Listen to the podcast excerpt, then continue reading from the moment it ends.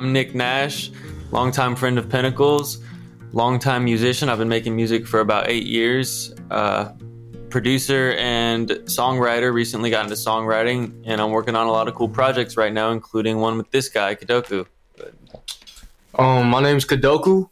I've been making music for about uh, six years. Also, um, I've been working with Nick for about five, four or five years. Um, yeah. Bet, bet. Um, yeah, man. I mean, there's so much I want to say, but first of all, is Kadoku, are you from Raleigh as well? Yes, I am. Um, I'm actually from Cary, right next to Raleigh. Same. Bet. That's also where I'm from. I just tell people. Oh, okay, okay, Raleigh, bet. LA or Canada knows where. from. Yeah, I see you. I see you. Um, yeah, man. I mean, for me, like I always tell Nick this, but all like so many people that I know, um, like a lot of talented dudes, even outside of music, just dudes I know in business and all kinds of other areas that are successful. They seem to be from right around that area. I don't know why. It's it's so weird to me, but it's like I want to just visit just for that reason. Um, yeah, man. And let let me just start off. So you said you were making music for about a year or two before you met, or before you started working with Nick. Um, how did you guys link? How did you guys come across each other? And uh, tell me kind of uh, how that worked and, and what happened from there. Um, yeah. Uh, so I first started making music with my brother. My brother was uh, he just started making beats, and I was like, "Fuck it, I'll rap on them." And uh, that was, you know, we were just making music for fun. And then uh, after about a year, I was like, you know, I, I kind of want to build a career off of this, but I wasn't too sure about it. But um, yeah, I was just trying to work with different producers, and uh, one of my boys, Cash, uh, Cash Yeah. introduces me to Nick, and uh, me and Cash both go over to Nick's house, and yeah, that was the first time we ever met. The vibes were immaculate, you know. I was just Mm. super excited to be there, and and then one of my boys, Abel Marshall, pulled up, and uh, we made a song together, and that was the first song we ever made. It was a it was a shit song, but um, you know, just happy to be there for. But yeah, that's how we ended up. and when you say, so, sorry, yeah. So when you say cash, is it Cash Paradox that we're talking about right now? yes, that is Cash dope, Perry. dope. Um, that's awesome, man. And I didn't know you guys, you and Masho had a song uh together. I assume it's not out Never right now, or yeah. Oh, it did, Okay. come out. it did come out, but it got deleted because, uh, yeah, it just nah. We both improved exponentially, and Yeah. uh, yeah, hmm And you said, you know, from the get, like the vibes were just immaculate. Um, is that something that, you know, I, ask a lot of artists this and producers too, but is that something that, like, for example, let's say the session didn't go as planned. Like, is it something that's crucial for you that when you step in the studio or a session or around people that the energy, if it's good, you're going to stick to it? If it's not there, like, would you give it more of a chance? Do you know what I mean? Or are there ways you can kind of, you know, work with that? Or if the energy's not really there, you're like, all right, I'm out. Um, back then I used to, uh, if the energy wasn't good or the vibes weren't there, I would still go back just because of the fact that, uh, you know, I was there for the music. I really just wanted to make music. But um, at this point, eh, at where I'm at, uh, the vibes and energy is very important in a studio session. If I can't vibe with the producer and we can't get uh, a solid workflow going, um, I don't good music can be made. So I usually just try to stay away from um, that environment. the first one of the things that I actually wanted to touch with uh, with Nick on is tell me. I mean, you don't have to go into details because obviously I don't know anything about the details. But did you are you permanently moved from LA to North Carolina, Carolina right now? Uh, I mean, I don't want to use the word permanently necessarily because who knows? I may Yeah. may move back when I'm like 45 and married with family and whatnot. but like, I would like to spend the rest of my life in Raleigh, North Carolina. Uh, there's maybe a slight chance that I would consider something like Nashville. I've got a lot of friends over there, and I love the music scene Right. over there as well. But you know, for the foreseeable future, definitely Raleigh. Beautiful. And what is it like? What's the re- reasoning behind that move? Um, again, as much as you want Yeah. to go into it. So um, originally, when I had moved out to LA, it was never going to be like a, a permanent thing. Like I, I was open to the idea of it being a permanent thing, but I, in all likelihood, I was like, okay, I'm gonna move out here for a year or two, and then um, just see what I can do uh, with you know these in-person studios and see how much it really benefits me, and then probably move back when I'm like more comfortable and I can just be like a bedroom producer more or less, um, mm-hmm. and I can mm-hmm. have those connections I can send loops to and things like that. And I already had my community in Raleigh of artists that I was working with, like him and you know all the other people you know, Jeb, Marco, all, all of them. Um, yeah. And so my lease had come up and I wasn't right quite ready to move, so I ended up moving Jeb out here with out there with me. Um, and then after about six months, he had a, a, reason he had to move home, which that's his business. Uh, but um, but basically, I was kind of faced with the decision. I had been in LA for about eighteen months at that point, and I was like, okay, now I either need to find a roommate that I barely know or like try and convince somebody that I do know to move in with me and like go through a whole lot of stress to like make that work out or pay double rent, which would have been like 2,900 a month in LA. I was not going to do that. So I, I, was just like, I think moving home is my best option here. I don't really love this city. I didn't hate it either, but I do love Raleigh. So I was like, okay, I did what I needed to do. It's, it's time to come back home to North Carolina. That makes total sense, man. And uh, with all the skill sets you picked up and everything, all the connections, let alone all the, like everything you learned in LA, I feel like bringing it right back to Raleigh is a huge uh, benefit to you and everybody that you'd be working with there. Let's let's start with uh, also Kadoku side. Like you, you know, you're starting to work with more producers. You're starting to get in more studio sessions and collaborate with people. How much of this was done alone because I, I, again a lot of artists have asked me to have other artists on the podcast and i feel like again you're a very good example of an artist that you know you did so many things right and and continue to do so many things right when it comes to marketing social media um, your presence all of it how much like kind of take me from the beginning but also how much time did you spend doing this alone versus you were kind of always collaborating with people like, where where was the balance there? Um, it was about a year or a little over a year where I only stuck to myself with my brother, and uh, I mean a few of my friends, but you know we weren't really or they weren't really taking music seriously. We were just making songs together, type of thing. Um, but with with other artists, um, I'm not sure if you're familiar with Darius King, but um, yeah, Darius was, I think, uh, one of the first artists slash friends that I've worked with making a song together, and um, yeah, it went from that to uh, I got put on promoting sounds on their channel, and then a bunch of artists started hitting me up, and that's when I started, you know, actually being able to work with other very talented artists. And um yeah, I was doing that for a while, maybe 2 years or something like that. And then uh and then when TikTok started going up, um I was really really focused on having uh, songs with just me on it, just to build my brand solid. Uh. Just me. So I stopped collaborating with a lot of people, um, other than Darius King uh, Spazzy and Spazzy. I would always make songs with them no matter what. They're my boys. So, um, but yeah, uh, even now I rarely collaborate with anybody because I'm still focused on making this this uh, my brand very solid. Yeah, I don't think we have any features out with anyone other than Darius. Wow, Spotify right now. Mm-hmm. And okay, that's really interesting.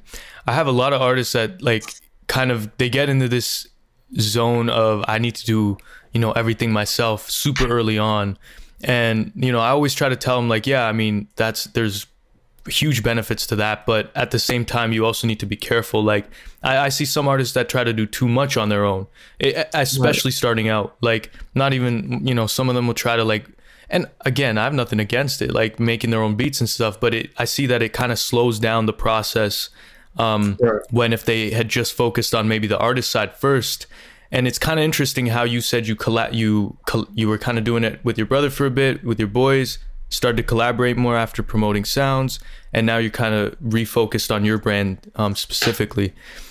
Talk Yeah. to me a little bit about um, TikTok as well. You because that's that's where I think I first came across you more of your stuff.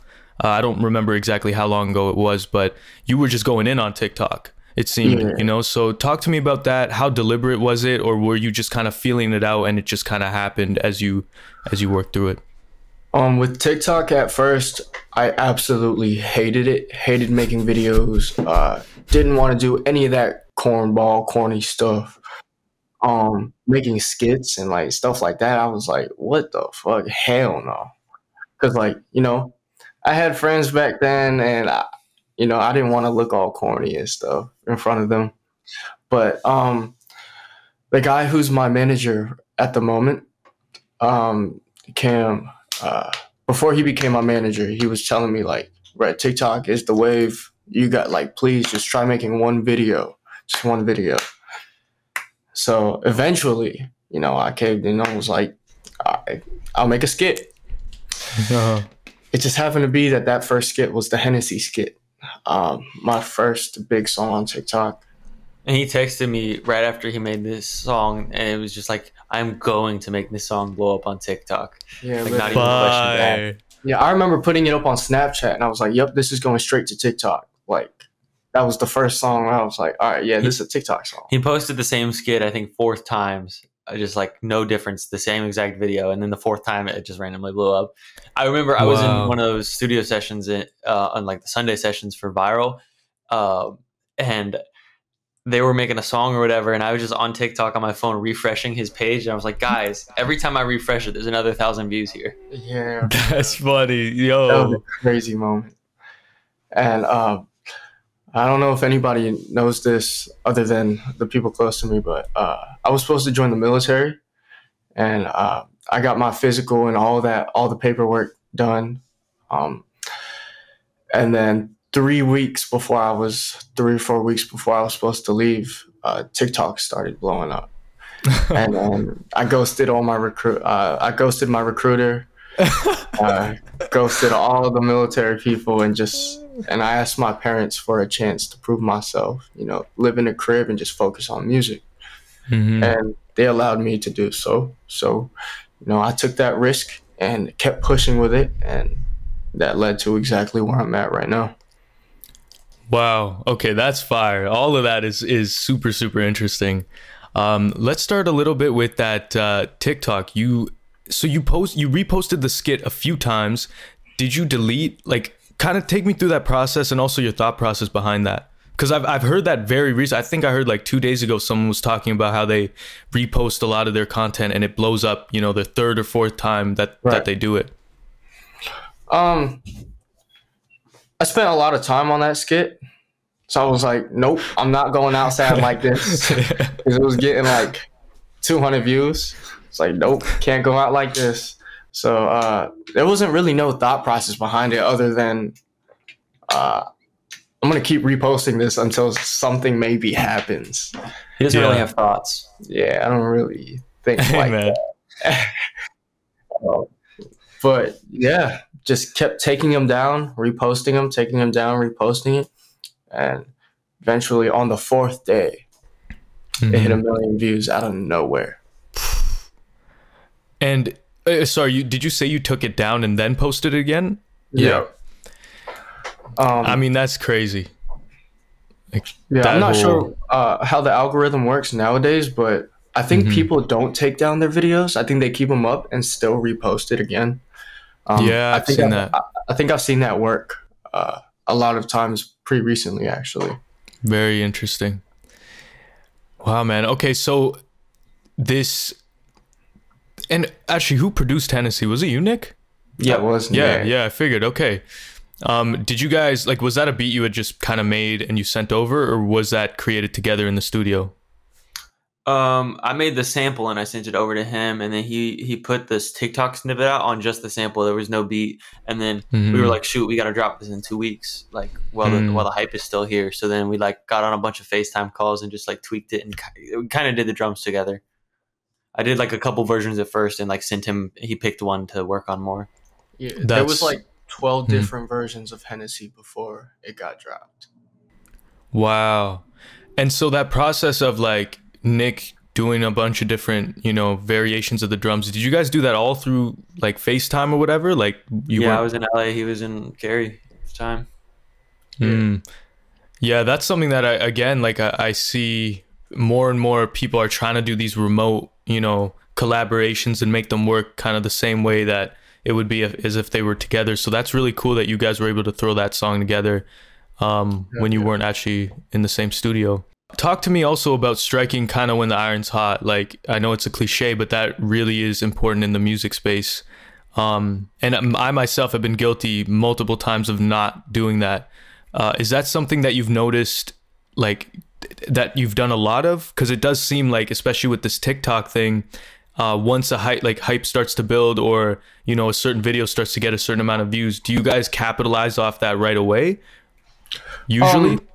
Um, yes, that would be the ideal plan. Um, but it doesn't always go as planned because uh, you know things happen in life, and uh, mm-hmm. sometimes focus is thrown off. And mm-hmm. uh, that did happen a few times for me. Uh, when the hype was all the way up there, the song drops, and then I just didn't promote it anymore just because I was feeling some type of way or something like that. But um, yeah, it would it would definitely be the most important thing I'd say. To if the hype's there, you have no choice but to, you know, you should have no choice but to um, keep building from that. Mm. And I made that mistake, and I deeply regret it because if I hadn't made that mistake, probably be way further in my career right now. Yeah. But things happen. We learn and I won't make that mistake again. Absolutely. And uh, you know, talk to me a little bit about the military. Like you were really ready to go. Um, was that something where you were just like, ah, like you know, this is you know, this is what I'm doing now, or was were you really just like actually about it? And then the music thing came up, and you're like, hold up, let me see. Yeah, you know, how much were your parents involved in that, and how how lenient were they with you when you when you you know decided to kind of pivot? Um, so growing up, I was I was a pretty bad kid, like a terrible kid. But my brother was always like on top of his shit. And my brother ended up joining the military first because he really wanted to. He wanted to stand for his country. Well, but, um, yeah. But uh, you know, being a bad kid comes with not doing good in school. You know, any of that. And I didn't want to do community college. So I was like, dang. The only thing in my mind was military. You know, my brother already went. Why not follow in his footsteps? Hmm. And uh, I really, really, really did not want to join. That was like the last thing I wanted to do. But uh, in my mind, it was kind of like I, I accepted it. You know, I, I got a buzz cut and everything, bro. I Whoa, yeah, yeah. Yeah, I had my head shaved for a few months before so I could get used to the feeling wow. of being bald. Um, wow, bro. Yeah, but I, I really didn't want to go. And my parents, yeah, of course, uh, they pushed me to join the military. But uh, as soon as I asked them for a chance with the music thing, they were pretty understanding, and um, which was surprising because you know with Asian families, it's always about uh, the safe choice. Like you do this, you do this, you make your money, and that's how you're gonna live. But uh, surprisingly, my parents were understanding, and I really, uh, I was very appreciative of that. And so, yeah. That's awesome. Yeah, yeah. That's cool, man. Like even even getting that, you know, bit of leniency from the parents. Oh, it is really cool when uh, parents are able to kind of step away from like th- what they're used to and just like give right. that chance. Let me pivot to Nick a little bit too. Like Nick, I'm kind of curious to see. Um, it feels like moving back to Raleigh is almost like a new start or like a new chapter, right? Like the next chapter of your career. At least it feels to me like a, a fresh thing for you, um, in a way. What is there any kind of outlook you're you have on this now? Like, are you here with a kind of a fresher perspective? Um, uh, yeah, mm-hmm. I mean, it's definitely a fresh start. I I was like kind of in that LA rat race, which was good. Like, I'm 22, I'm not supposed to be comfortable in my life yet, but like after you know working really hard and being uh, in the shit for so so long. I say so long. It was only a year and a half I was in LA, but I was grinding and like you know sending loops and trying to do what I could before that too. Now you know obviously I'm still working super hard every day, but the focus is more on making myself a better musician, not trying to get my name out there or being a good businessman, etc. Like I'm learning piano now, I'm learning guitar now. I'm just taking my really taking my time with samples, learning how can I make the things that the people I admire make and how can I be intentional about it instead of just clicking randomly in a software? No shade to people who do that. That's like, you know, it gets the job done the same. But for me, you know, I really, for my life, want to be able to intentionally create music that I hear in my head. So I'm really just focused on that. And that's the so called chapter that I guess you speak of.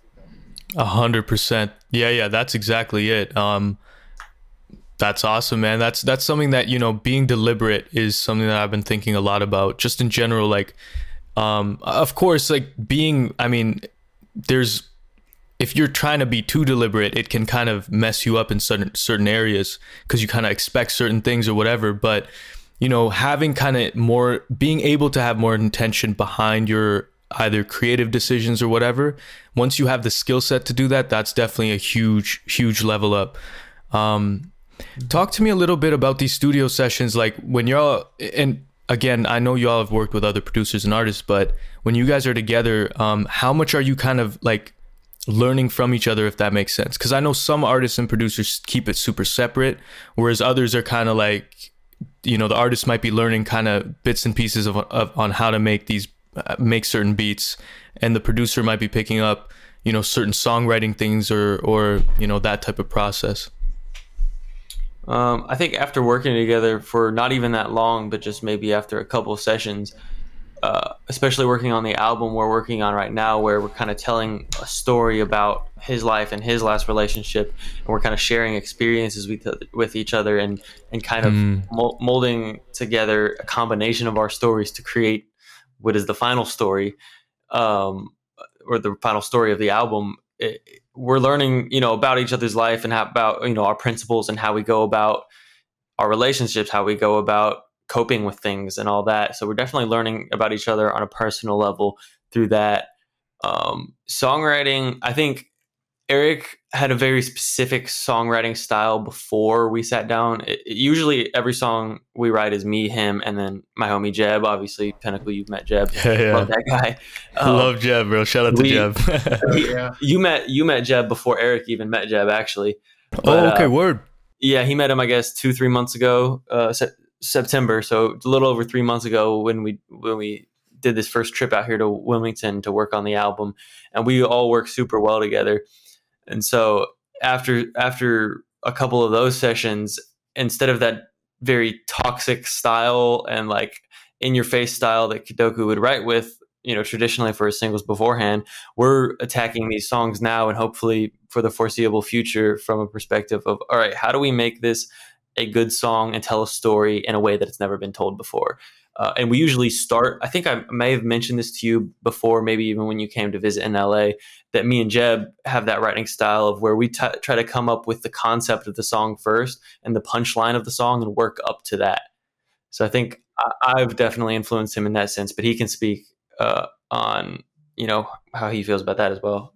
Um, so when I first started working, or not first started, uh, oh yeah, first started working on this album with Nick and Jeb, uh, like he said, my whole songwriting style was very uh, toxic because that was that was what was popping off on TikTok, and uh, it worked. So I decided to stick with that. But when we first started working on this album, it wasn't just you know obviously toxicity. There was some there is some um, toxicity in this album because it's a whole storyline.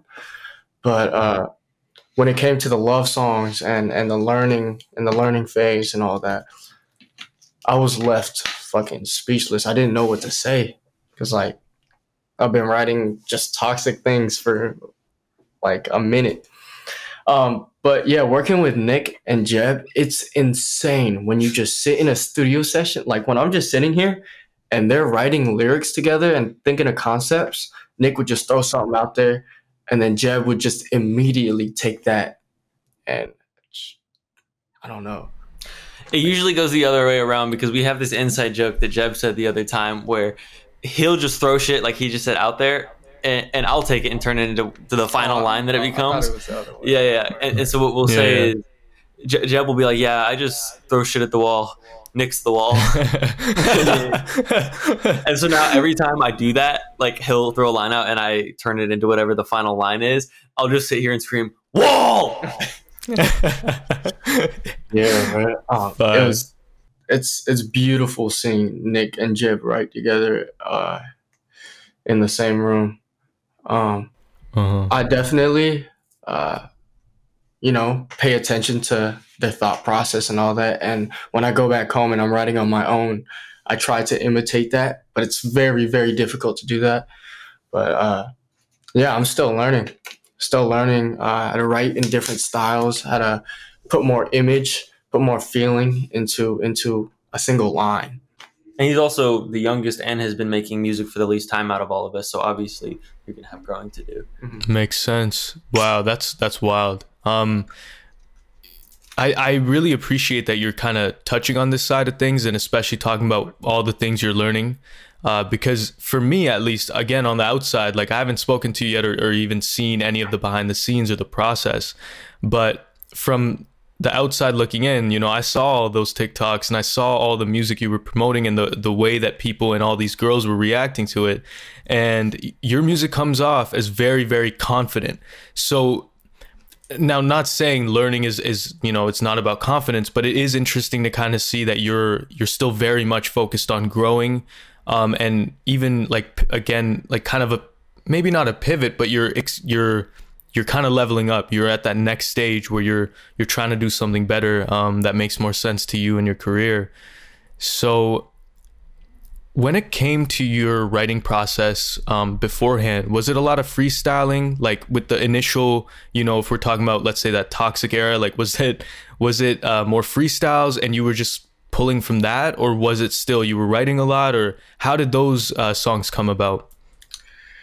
Uh, it definitely wasn't freestyles. Uh, when when the toxic lyrics uh, around that time, uh, when that came up, I would literally just sit in my room, close my eyes, and think of the most toxic scenario that I could possibly think of, Yeah, and and basically like create a movie in my head and just write along that, and uh, and then when I would write these lyrics, and then you know, write these lyrics, make it into a song.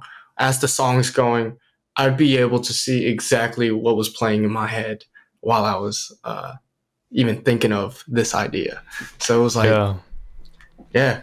it was never no freestyle. It was always uh, Mhm. very deeply thought out toxicity.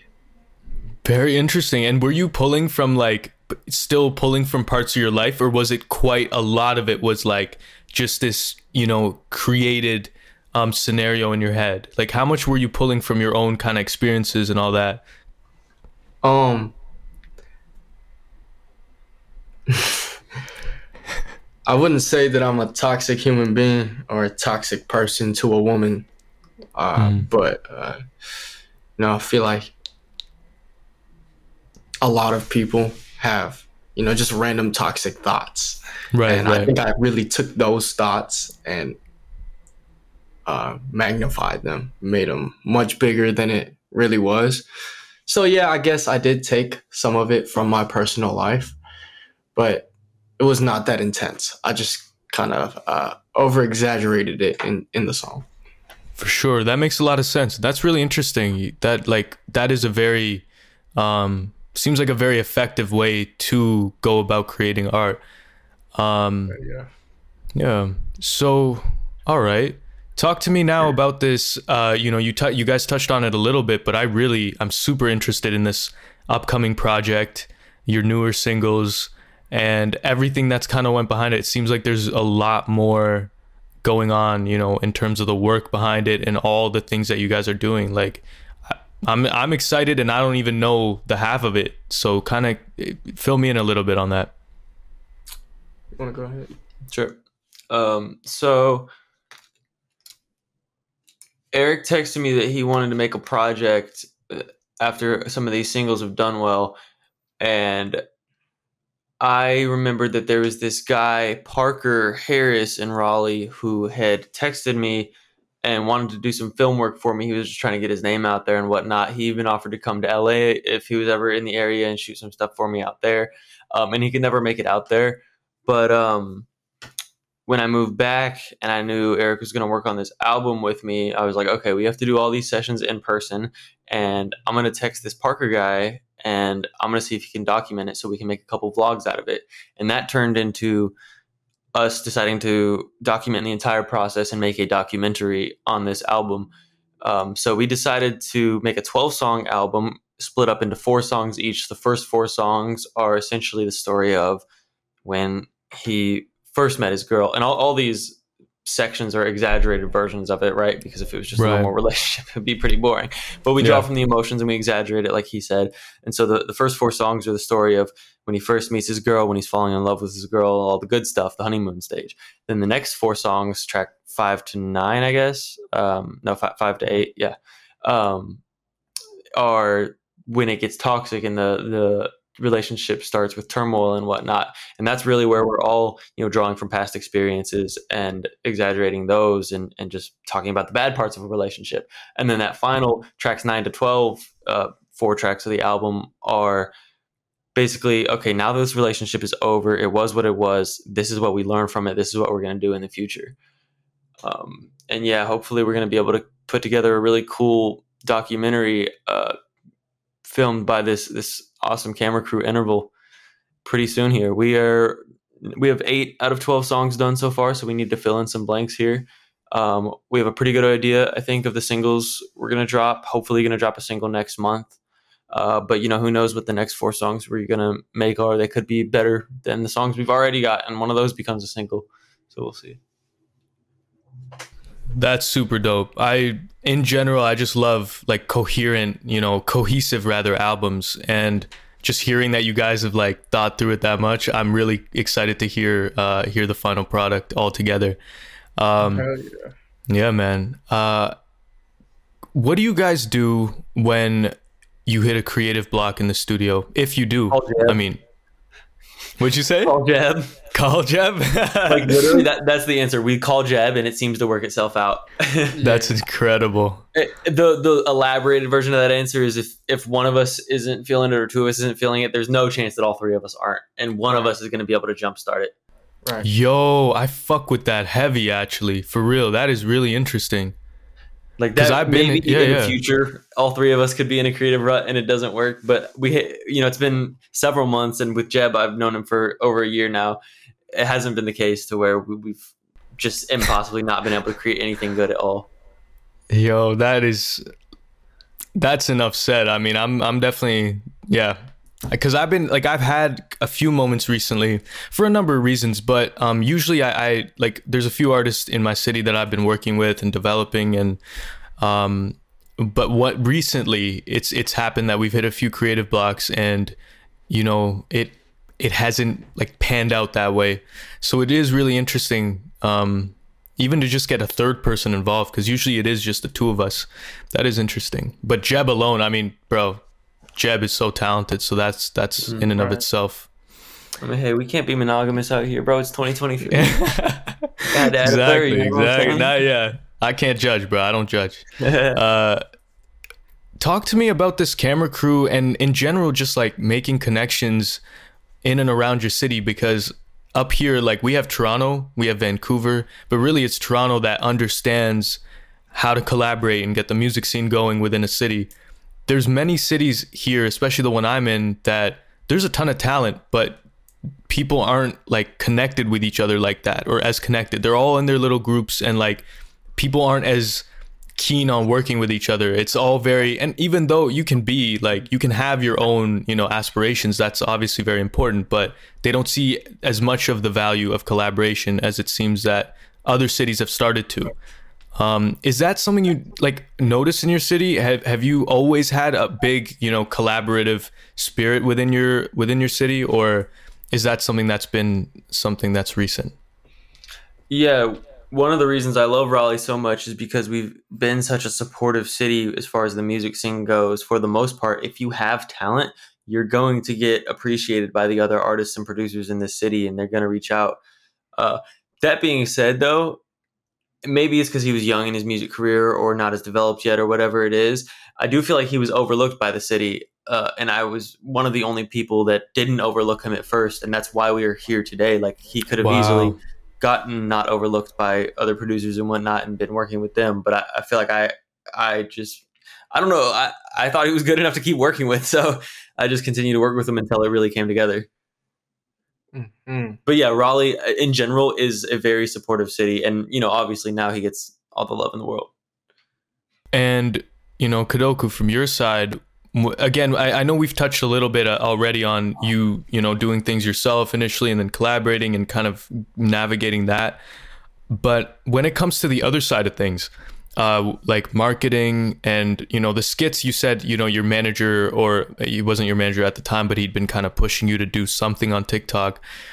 Uh, how much has collaborating with other people that kind of aren't in, directly involved in the music necessarily um, you know how has that been is that something you're still looking to do uh, you know again with the camera crew and all this like and again maybe you are hiring like that's obviously paying people but uh, you know is that something that you've kind of increased over time? Or is that something like you had dudes like ready to you know help you with the social media already because you were homies you had people the management side?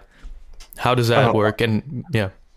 When I first started out with the whole TikTok thing, I uh, it was just me making videos, you know, in my in my room, and it was basically just that, and it worked because uh, the algorithm was loving me for some reason. But uh, then I wanted to take it to another level, um, so uh, you know, my boy Peyton, uh, he's very good with the marketing stuff. So I let him handle a lot of that uh, over the time. And um, yeah, as far as marketing, it's basically just Peyton. Um, he's definitely helped out a lot with ideas, coming up with TikTok ideas, video ideas, uh, content in general ideas. Uh, Peyton's a very, uh, he can think. Like, yeah He thinks for the both of you. yeah, he literally has ideas 24 7. And uh, he's, he's able to push something out no matter what. Um, but yeah, that's about it with, for the marketing. Uh, with like content and all that, uh, until recently, I'm talking about like uh, little like cinematic shoots or whatever, like the things that people are seeing on my Instagram now. Uh, up until recently, I was never on any of that. I was just uploading simple pictures or like uh, simple videos that I got made from you know whoever I paid to uh, make me a visualizer or whatever. But up until recently, I started working with uh, Leo and the whole Interval crew. Um, they, anytime I asked for something, they always managed to make it happen. And Quickly too. yeah, quick as hell, bro. Like I'll be like, "Yo, Leo, can we make a video?" He'll be there that night. Finish the whole. It's like he gets a night. boost of dopamine when Eric asks him that. Like I've seen him be on the couch before, and like me and Eric are recording a song. He's like, "Yo, can we make like a video to preview this?" And Leo just jumps up. He's like, "Yep, on it." Yeah, uh, yeah. The fact that he's that talented. I mean, the whole interval crew. The fact that they're that talented and they're so like motivated to do this all the time. That shit blows my mind, man.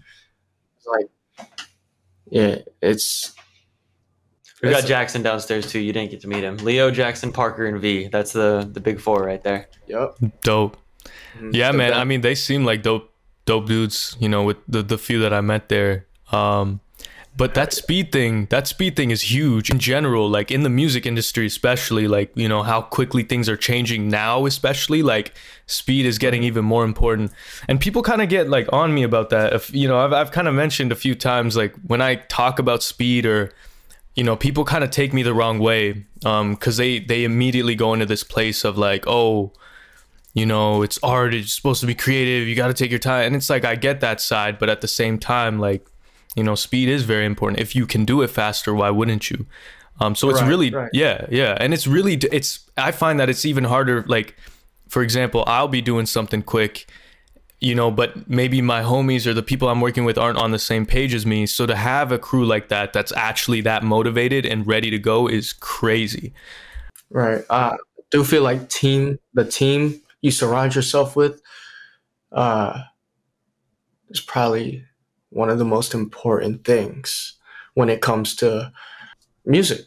Music in general. Like we got the media crew, we got the production people, got the songwriters, and everybody's ju- if everybody's just down to work all at once, we're all gonna move twenty times faster than than somebody who you know has to look for um, a crew or like something like that but yeah i'm just blessed for just blessed to to be around these people Absolutely.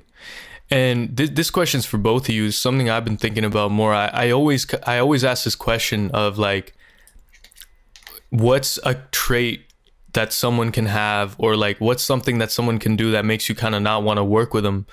Um, but kind of to expand on that, like, how selective are you? Uh, again, like when it comes to the people you surround yourself with, I know for me, I'm still figuring this out, but usually I've been in the past at least like kind of cutthroat, like very just if I notice something that kind of throws me off, I'm like, you're out because you know, I'm, why would I waste my time? But over time, that's kind of changed, and I've, I've started to be, you know, see the other sides of things. Um, how does that work for you? Is that something that you have thought about or have had to deal with, where you're like, you know, someone's? It doesn't even have to be someone you're professionally working with, but like the energy is important, your friends and whatever. Um, are you selective with who you keep around you in that sense, or are you kind of more like, I don't want to say lenient, but maybe that is the right word like how how selective are you with the people that you have around you whether it's professional or not um at this point in my life i'm very very selective on who i hang around uh you know i always used like always used to just throw that saying around um you are who you hang around you know? But as i grew older definitely saw that like just thinking thinking back to the past uh that was definitely the case. And it still is the case today. If i'm if nick was uh every time we got in the studio if nick was like oh, i'm tired. Like i'm not trying to do this right now that would you know that would throw me off i'd be like well, what the fuck but it's nick he's the homie you know still be Mhm. around or whatever but like Mm, luckily he's not nick is always ready to go always Mhm. trying to To make a Nashville. song idea uh, I was falling asleep recording his ass in Nashville. No way. yeah, because I was like, we were in country sessions with Jeb and doing all that. Uh, like for the for, that was the reason we were there, and they were like, all right, let's bring Eric along so that we can, in our downtime, work on his album because we're trying to get that done. So it was just probably like. I mean, people say they go through 18 hour work days. I don't believe most people do that in the music industry, but that was like maybe the one time in my life where I was really like up for 18 hours, like making music for all of it. Um, but yeah, I definitely agree with him. Like, I'm pretty selective with the with the people that I keep around, um, just because I find myself getting pretty irritable. Like, if it's I've I've uh, been guilty of being too much like this in the past. I think I judge people a lot, and like if people aren't like exactly like me, I used to just be like, I don't even want you around me. yeah yeah I'm trying to. I've, I'm been less like that lately, but I am pretty selective. Like I like I want people to you know have certain morals that I hang around and you know know what to do in certain situations, and you know we treat each other right and treat each other with respect, etc. So yeah, uh, and you also you asked um, what's something that like uh, would make me not want to work with somebody. The biggest thing for me is if you don't listen or like aren't willing to listen, because like it's way too many people with ego in music, especially Right. that just I'll suggest a, a line or like make a change to a beat or something, and they're like, "Oh no, mine was better." Or, Trust me, bro. It's this way's Yeah. the best. I'm tired of that.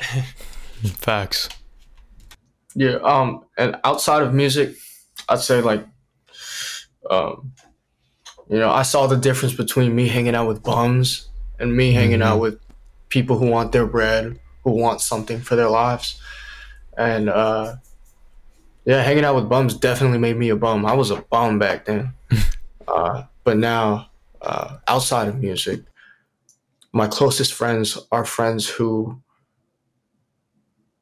are willing to do anything to to become successful in um, in any way. Right. And uh, and yeah, some of my friends are still figuring their stuff out, and they go, you know, hit bumps on the road, but uh, it's understandable because you know I can see that they're, you know, they want they want to do Mm. something, they want to make a change, Right. but uh, yeah, end of the day, very selective on who I hang around. Uh, I can't be around people who who don't have goals. Right. Like, yeah, can't hang around people who don't. when we talk about um like working especially with the that 18 hour you know day those long um those long sessions that you know people sometimes just go crazy for like they they're trying to get in the studio like pull all nighters and shit um that kind of brings me to this point of I hear I mean everyone has their own definition of what like how much work they're trying to get done, what work ethic looks like, what grinding looks like. Um, for you guys, you know, Nick, I know a little bit about your process because I, I like I was in LA with you and I kind of saw it, but um, I mean, obviously, you know, I, I like your input too, but in terms of how much you're working versus like how much you're trying to relax, like wh- what does that look like to you, or at least how do you view it? Like, what thoughts do you have on that at this point?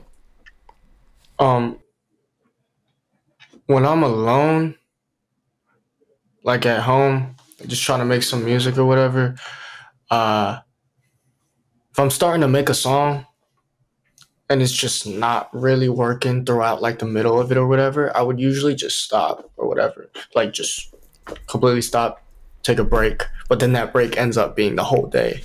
I Right. never get back. But that's why I have so many unfinished songs. But Mm. uh, anytime I'm with Nick, all I want to do is the whole time. All I want to do is just create, create, create because I just love the way him and Jeb, you know, how they how they Mm-hmm. make songs, and so I, I want to be able to do that for however long I'm with them. Um, but yeah, once Nick moves to uh moves back to Raleigh, we are lit, boy. We are lit because I'm gonna be in that crib every day, just Let's go. songs after songs after songs, and you know I won't have as many unfinished songs. I believe it, bro. I believe it. Um, and Nick, for you, like the process, you know, and I see that you're kind of again, you're at that new, you know, a new phase in your career.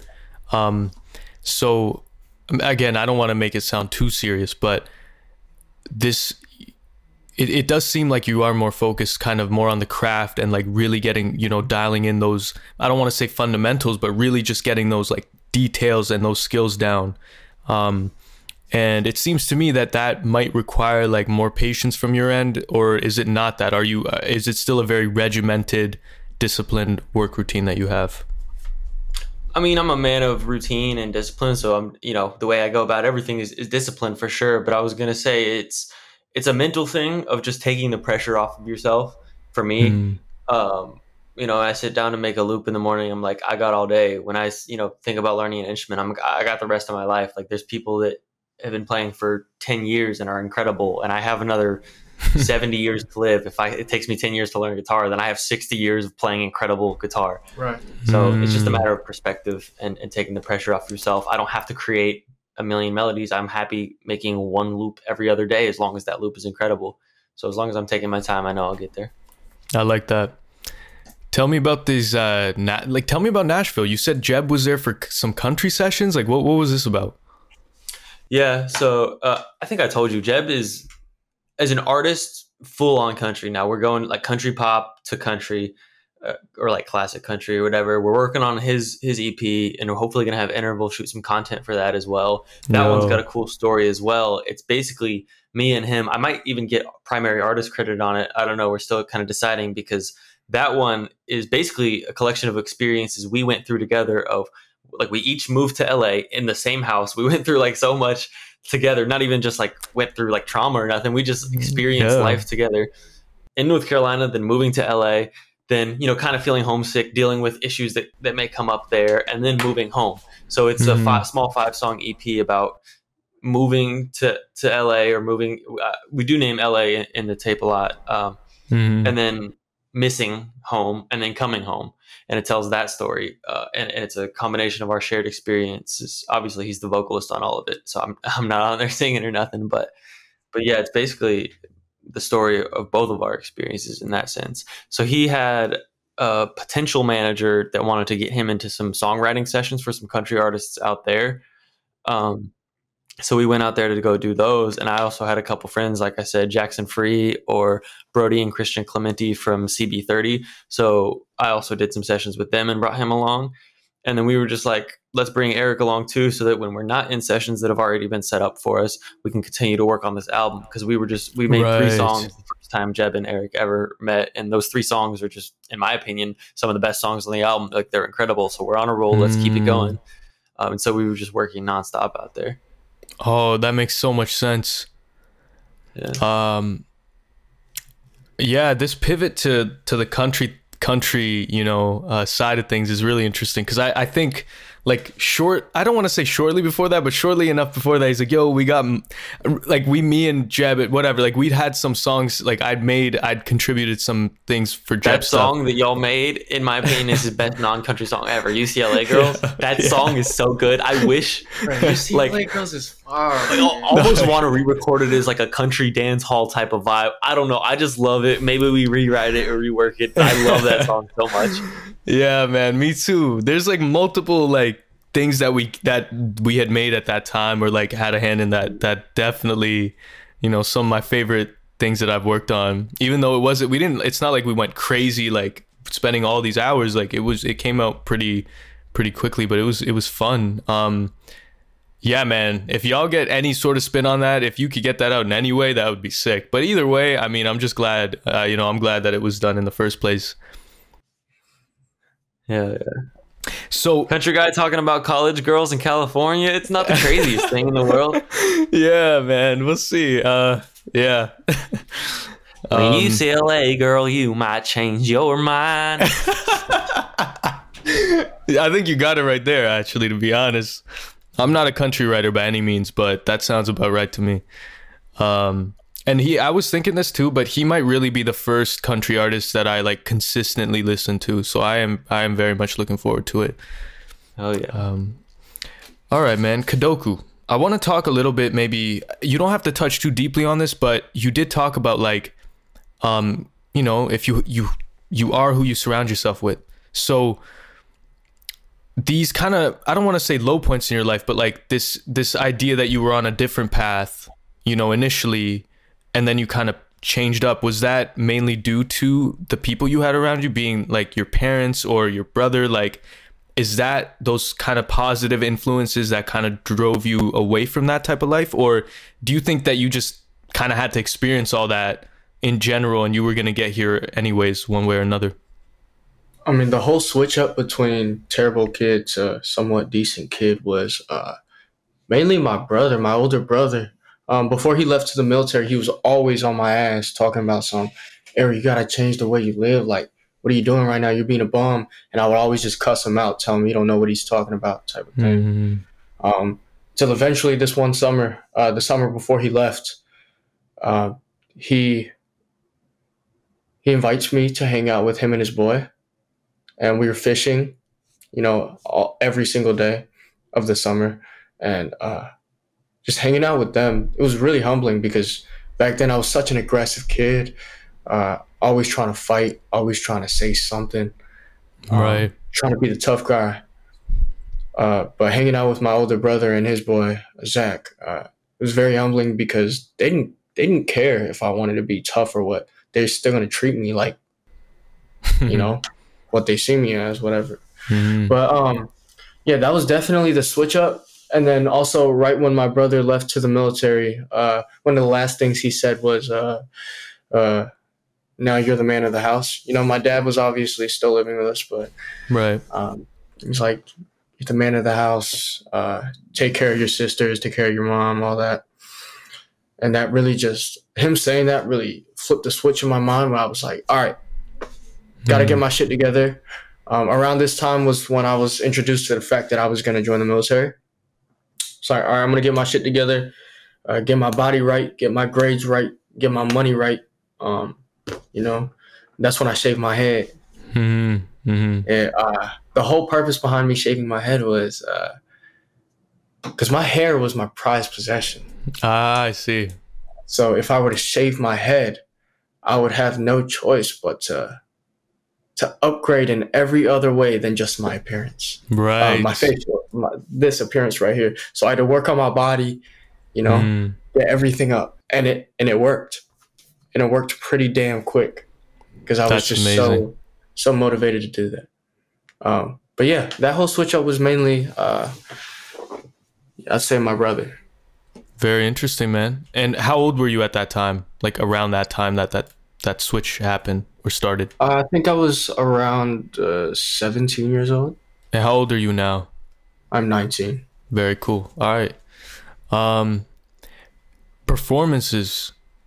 I see like you've had some pictures up that it you know of performances, but I don't want to assume too much like w- how did that first performance come about? Is that something that you were really looking forward to or tell me your experience with performances in general?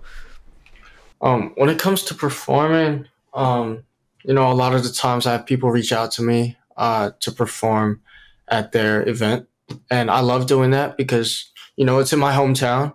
I can get all my people out there, and uh, yeah, it's just a, performing is probably my favorite thing about being an artist. Um, uh, my last performance, I'd say, was my best. It was definitely the energy was there. That was the first time I played with a full live band, and uh, Ooh. we rocked that shit out. Fire. Um, but yeah, performing performing with a DJ and performing with a band was definitely two different experiences. Uh, definitely like performing with a band better. It just brings that live raw feeling out. You know. I love that. Uh, That's really dope. But yeah, uh, when I perform though, it's never about my songs. I never focus on my songs. Like, yeah, I'm supposed to, yeah, you know, perform my songs, but uh, it's all about the crowd. Like, my performances are 100% about the crowd, and I just want everybody in that crowd to uh, to be able to leave and say that, you know, Kadoku's performance was probably one of the most fun performances ever and uh, yeah, all about I'm all about crowd interaction. Uh, one of the first times I ever performed, uh, I performed at this thing called Peak City, Mhm. and um, That was one of the first times you ever performed. I was there for that. yeah, yeah, and um, I remember I performed like. You know, I was rewatching the videos of me performing. I was so stiff and all that. Uh, uh, I took this video of Abel Macho rehearsing. Like it's like a seven second video, and he hits Oh. this. He, he hits this like this little dance. I'm like, yo, this guy's smooth with it. What? yeah, but yeah, he was he would like he would like dance around on stage and all that, and the crowd was really fucking with him. And uh, ever since that, I would always like. Uh, that's when I realized, like, yo, this is all about the crowd. Like, I'm gonna figure out some way to make the crowd have as much fun as possible, and that's what I do. Uh, that's what I do now. I perform again at NC State on the 31st.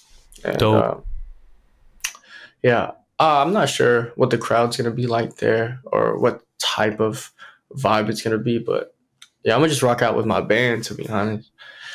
But yeah, I definitely love to throw uh, just a Kadoku, just me myself, just a Kadoku show uh, pretty soon because that would be sick as fuck. That would be.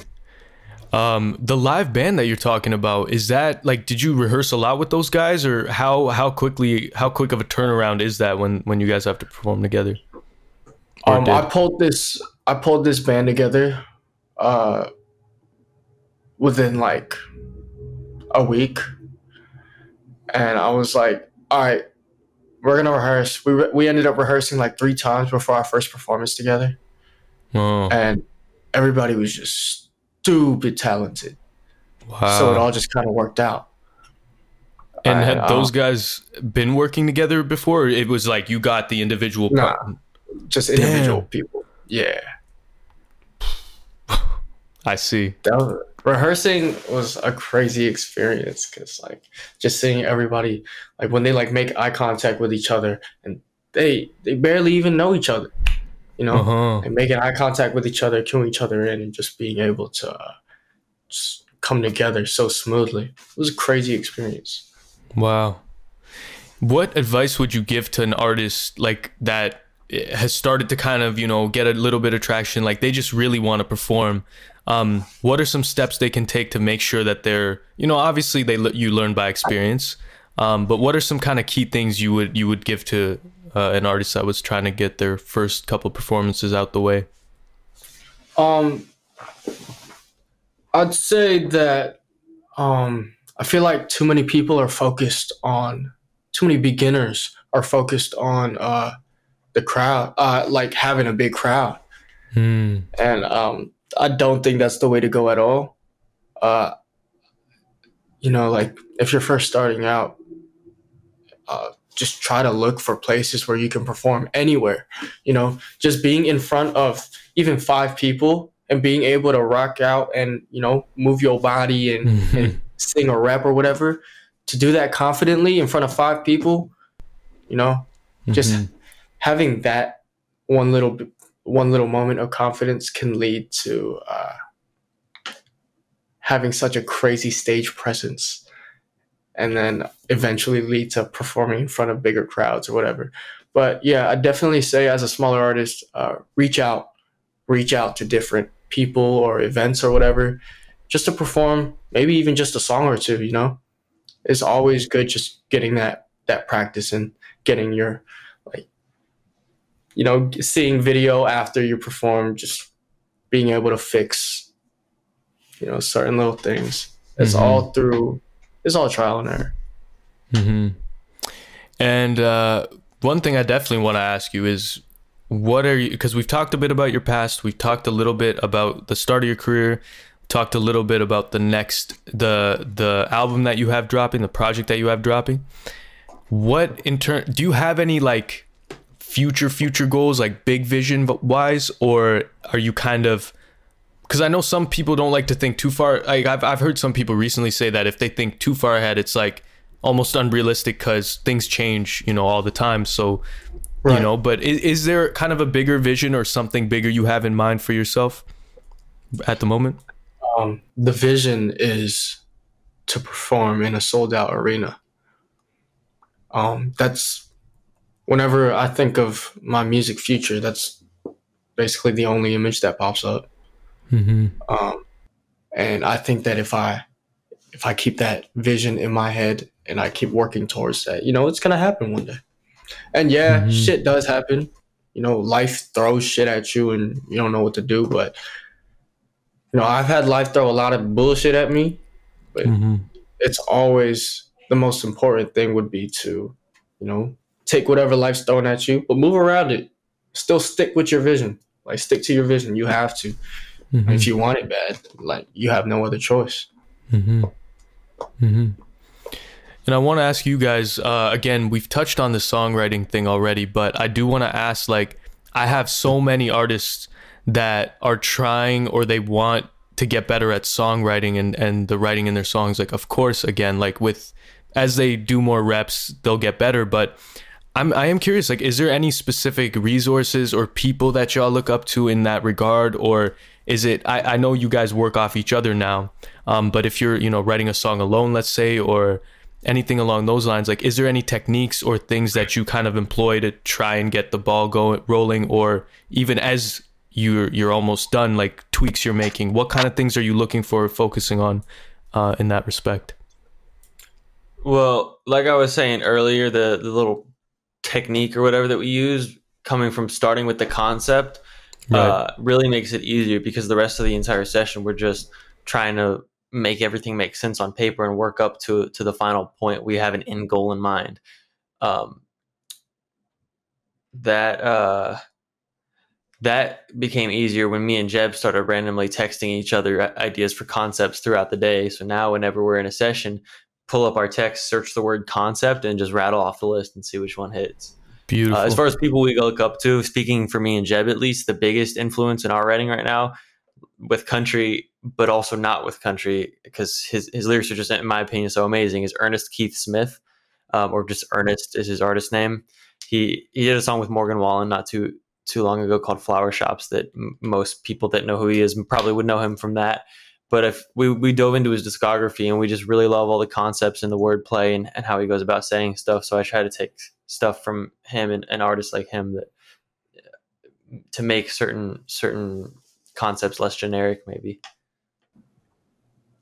Um, I've never really looked up to anybody when it comes to uh, writing until recently when I was working with Nick and Jeb. Right. I look up to Nick and Jeb when it comes to writing. That's about it. Yeah. Yeah. Fire. And like even in your own process, like uh, again, I know we touched on like okay, you draw from your um, experiences and you can exaggerate those or kind of dive into them even more and see them out. Um, in terms of like word, like the specific words that you're using, you know, is are these things you've kind of picked up from songs along the way that you've been listening to? Like, who are your influences when it comes to actual like what kind of music do you like? Uh, you know, like what kind of artists are you listening to and are they kind of not directly but indirectly maybe influencing your style or is this totally like you know when you're writing it's totally your own like you're trying to figure out your own way through it Right. Um. So I'd say that the music I listen to at the moment has is is pretty different from the music I'm recording. I like to listen to very uh, slow and sad songs. Um, it just you know brings me peace. But uh, yeah, with the songs that I'm making, The way I would best go about explaining it is I'll have like a loop or a beat, whatever we're writing to, and there will be an artist maybe that's not Kodoku that it reminds me of. So, like for example, the song we're writing like today, right now, the loop reminded me of like Chosen by Blxst. So in my head, I'm like, okay, let's Mm. write this song as if Blxst or Blxst's songwriters were writing a song for Kodoku. And I try interesting to take elements from from that perspective of it. That's really cool. And and the reason I'm asking you that Kodoku is really because like especially with those with those earlier songs um like the lyrics were so they were like I hadn't heard a lot of these types of lyrics on TikTok or even just people being that confident being like yeah this is what's up. Like you were very just upfront with it. You didn't try and like you know because I see some artists now like they're almost there like they're trying to say something but they're almost shying away from saying it. And you Uh, know, with your stuff, I see kind of the opposite of that.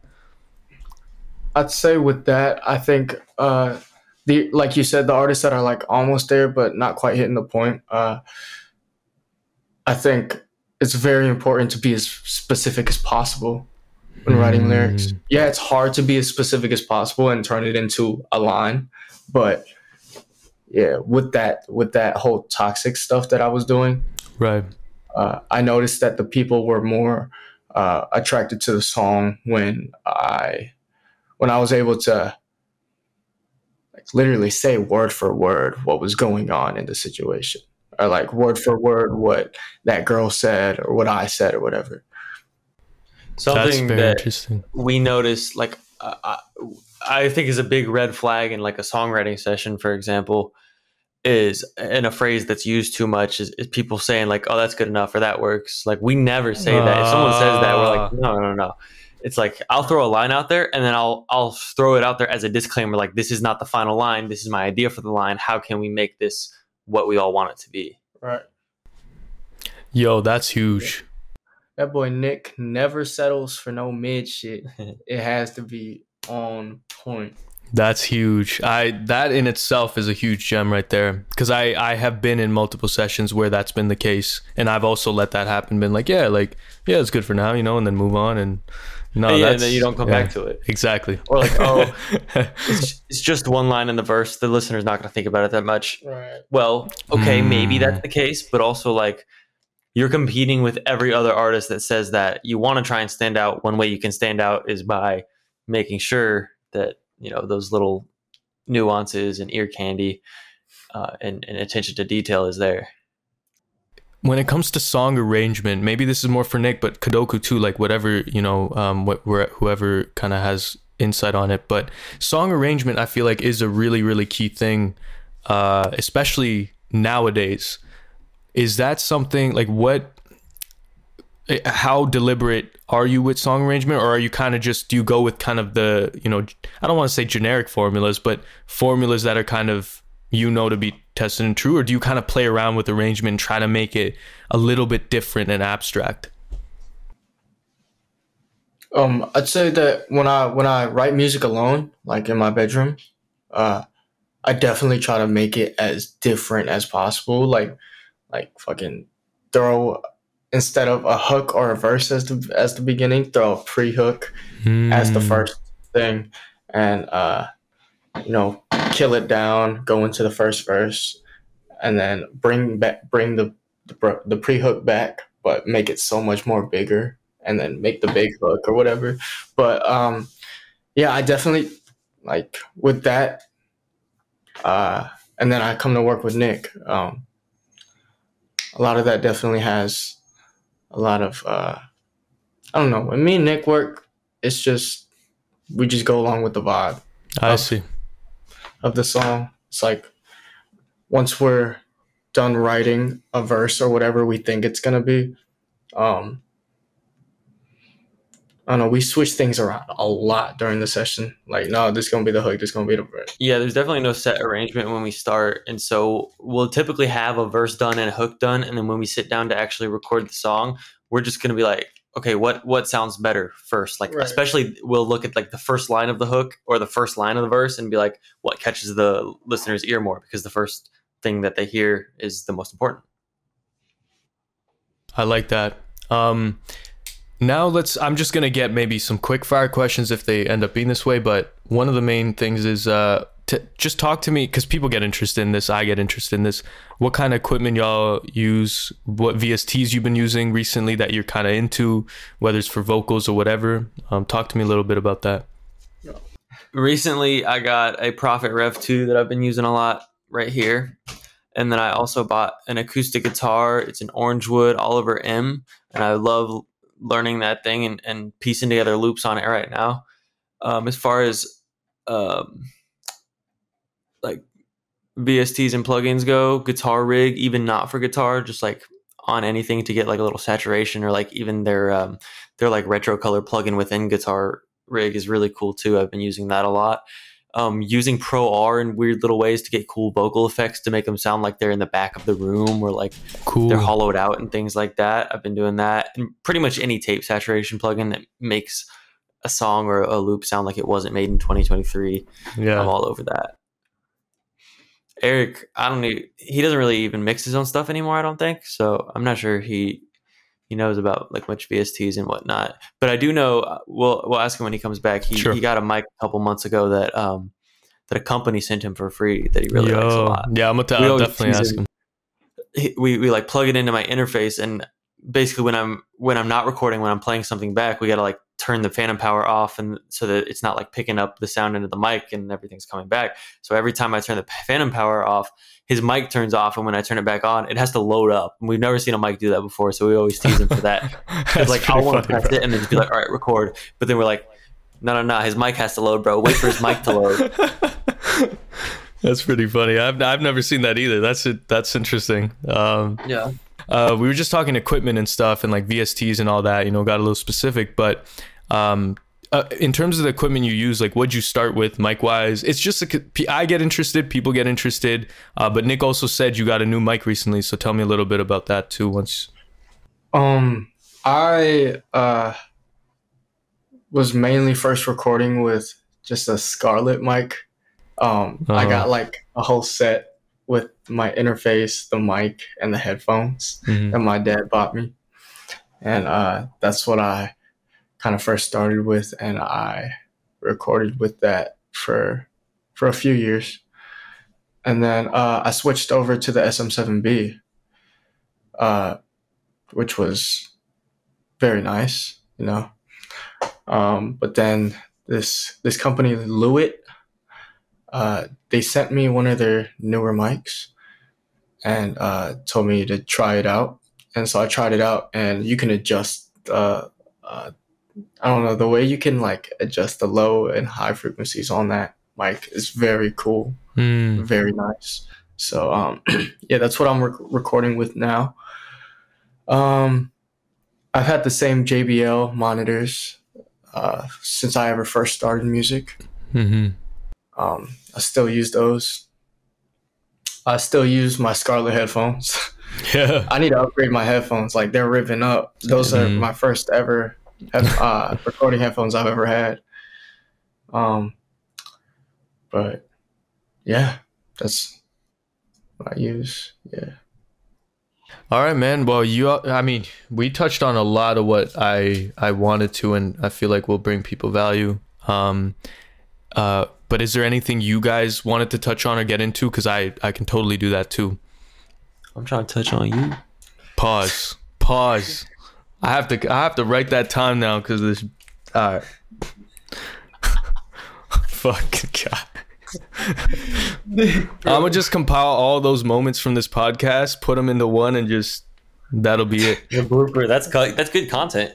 It is good content for me. Uh, but uh, yeah, Um, man. Nah, I wouldn't say there's really anything more to touch on. Uh, But uh, a message to all the artists or producers who are first starting out. Or I'll say a message to the artists. Hopefully, Nick says a message to all the producers. I bet. um, consistency beats everything. Uh, you know, from from making shit music to the music I'm making now, none of that would have happened if I if I stopped being consistent. It was it's always it's all through every single session that I'm in.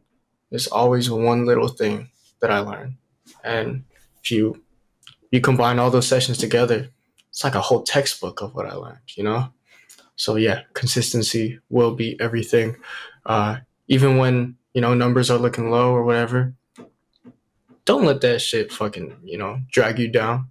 Like that just means you gotta work harder, you know? But yeah, that's my message to the to all the artists artists who are trying to make it. I appreciate that putting me on the heavy.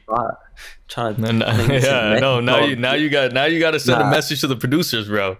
I'm not gonna send a message to the producers because y'all not gonna listen anyways. But I'll say, I'll say I've got uh, for the people that do want to listen or think I have some value to add possibly to their lives or careers. Uh, I'm starting a YouTube channel this year. Interval's shooting a lot of content for me. We've already got the first video edited. We're just trying to get the Oh. thumbnail made right now. The video is going to be, uh, in my opinion, the best ways to go about making money as a producer in 2023. Hopefully, I'm going to have some more tips like that and cook up videos and whatnot, professionally edited and shot by them. Um, so yeah, hopefully it'll be some good content this year. That if you think you can learn some value from me, um, you'll be able to go there. And I'll uh, my my socials. I'm sure Pinnacle's gonna like put them up or something. But yeah, at Nick Nash Music and on Twitter it's at Nick Nash Music underscore. So whenever I launch that YouTube channel, you'll be able to find it through those sources. Absolutely, and I I do want to say, um, a I'm excited for that content, bro. Being shot by Interval, it, that like producer content and being that type of quality, and from you, bro. That people need to go check that out when it comes out.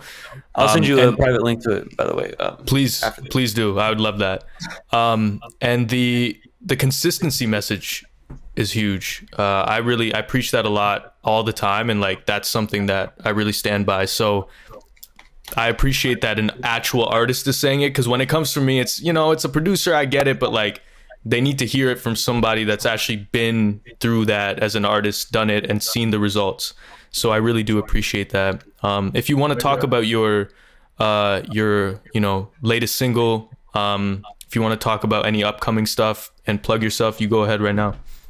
Word. Um, I'm planning on releasing a single within the next month or so.